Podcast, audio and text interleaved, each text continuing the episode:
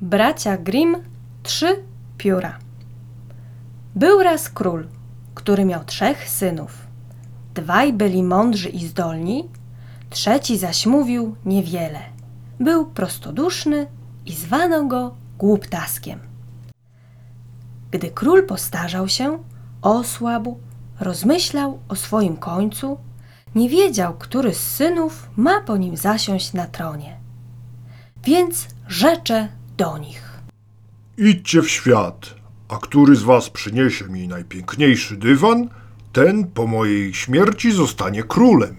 A iżby nie było pomiędzy nimi żadnego sporu, zaprowadził ich przed zamek, cisnął trzy pióra w powietrze i rzekł. Jak one lecą, tak wy powinniście się skierować. Jedno pióro leciało na wschód, drugie na zachód, a trzecie prosto i nie doleciało daleko, lecz spadło zaraz na ziemię. I oto jeden z braci poszedł na prawo, drugi na lewo i śmiali się z głuptaska, który musiał pozostać tam, gdzie spadło trzecie pióro. Głuptasek siadł i zasmucił się, ale spostrzegł nagle, że tuż przy piórze były drzwi w ziemi. Podniósł je, znalazł schody i zszedł po nich. Niebawem doszedł do innych drzwi i usłyszał, jak tam wołano z wewnątrz. Hej, zielona, kum, kum, bez ogona, do drzwi myki kuśtyk, kum, kum, zobacz het, zobacz wnet, kto tam może być na dworze, kum, kum.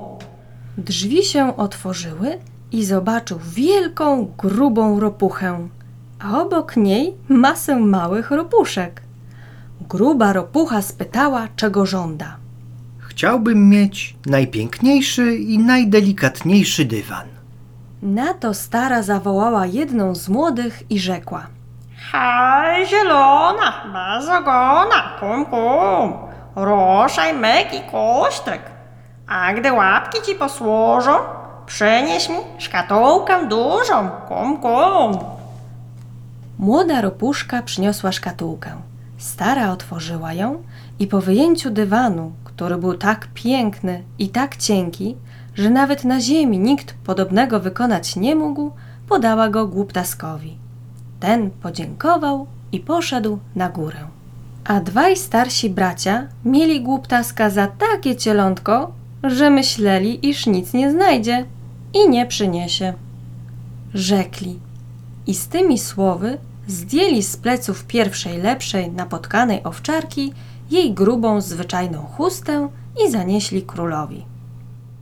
Prawdę mówiąc, tron należy się najmłodszemu. Ale dwaj starsi bracia nie dali ojcu spokoju, dowodząc, że to niepodobieństwo, ażeby głuptasek, mający wyraźnie pomieszanie zmysłów, miał stać się królem i prosili go, ażeby podał nowe warunki. Na to ojciec rzecze. Ten otrzyma państwo, kto mi przyniesie najpiękniejszy pierścień. Po czym wyprowadził wszystkich trzech synów przed zamek. Cisnął trzy pióra w górę, one zaś rozleciały się tak samo, jak za pierwszym razem. Głuptasek znów drzwi w ziemi otworzył, zszedł do grubej ropuchy i oświadczył jej, że potrzebuje pierścienia.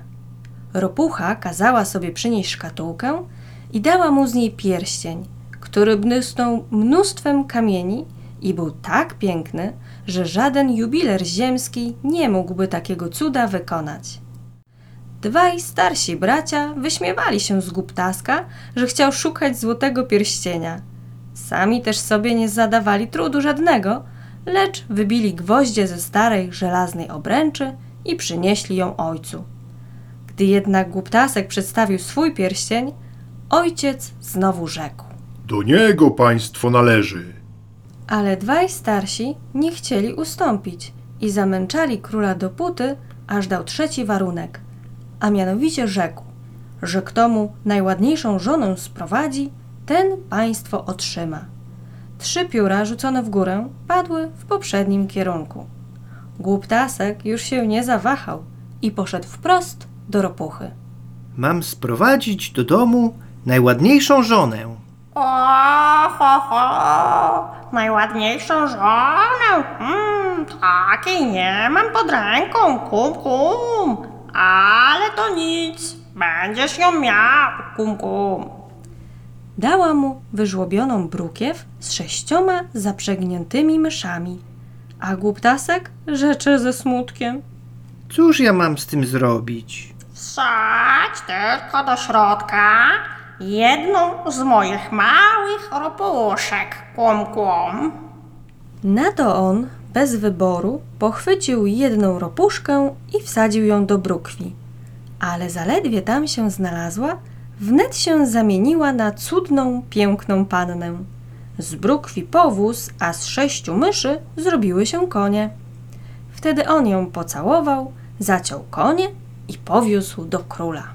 Nadeszli jego bracia, którzy nie zadawali sobie żadnego trudu przy wyborze pięknej kobiety, lecz wzięli pierwszą lepszą dziewuchę wiejską. Gdy król zobaczył ją, rzekł. Państwo obejmuje po mojej śmierci syn najmłodszy.